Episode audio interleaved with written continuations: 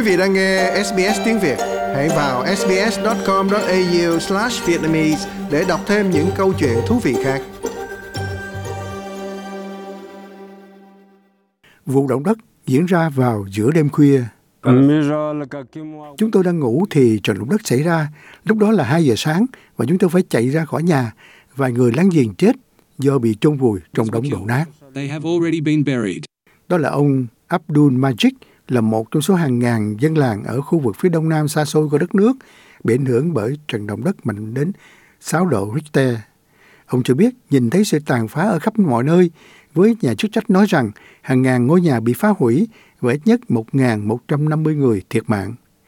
Những người sống sót chẳng còn nơi trú ngụ vì đã mất tất cả. Nhiều người vẫn chưa được các nhóm cứu trợ đến thăm. Họ phải vật lộn để tiếp cận khu vực bị nạn trên những con đường hàng luống Bà Shirley Tarai là phát ngôn nhân của chương trình lương thực thế giới hay WFP ở Afghanistan. Afghanistan đã trải với nhiều thập niên xung đột, nhiều năm hạn hán, đại dịch và giờ là cuộc khủng hoảng kinh tế tê liệt này. Vì vậy, trận động đất ở phía đông đất nước đã thực sự tạo thêm gánh nặng cho tài nguyên, cho hỗ trợ lương thực. Và đây là lý do tại sao chúng tôi kêu gọi cộng đồng quốc tế đừng quên Afghanistan và hãy tiếp tục hỗ trợ những người dân ở đây, những người đang rất cần sự giúp đỡ của các bạn. Được biết, WFP đã gửi 18 xe tải chứa đầy bánh quy năng lượng cao để cung cấp cho người dân ở các vùng xa xôi của đất nước. Trong đó, Tổ chức Nhi đồng Liên Hợp Quốc UNICEF cũng đang làm việc tại khu vực bị ảnh hưởng. Phát ngôn nhân là Samantha Moore cho biết đây là một hoạt động lớn lao. UNICEF đã có mặt tại hiện trường ngay từ đầu, ngày thứ Tư. Chúng tôi đã điều động các tòa án y tế và dinh dưỡng cơ động xuống các cộng đồng bị ảnh hưởng, cấp cứu cho những người bị thương.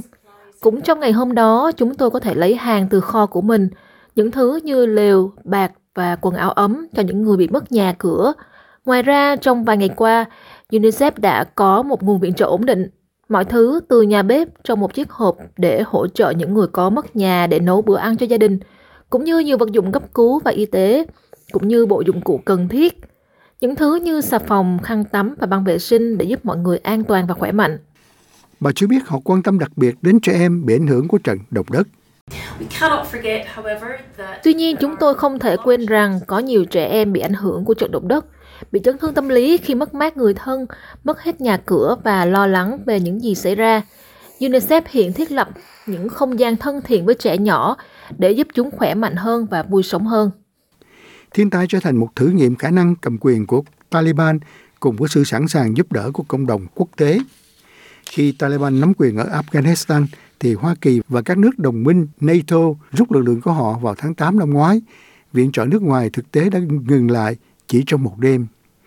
Một bệnh viện cấp cứu 50 giường đã được thành lập ở sân bay Kos để cung cấp các dịch vụ y tế khẩn cấp.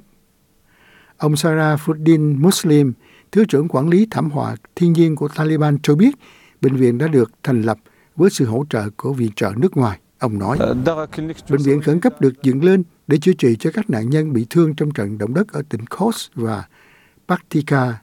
Bệnh viện này do chính phủ Tiểu vương quốc Ả Rập Thống Nhất xây dựng có 50 giường và sẽ có các bác sĩ Afghanistan và ngoại quốc chữa trị cho các bệnh nhân tại đây. Trong đó, UNICEF cho biết việc thiếu hụt các tiếp liệu y tế để chữa trị cho những người bị thương và các gia đình hiện gây nhiều quan ngại là liệu họ sẽ nhận đủ các trợ giúp hay không.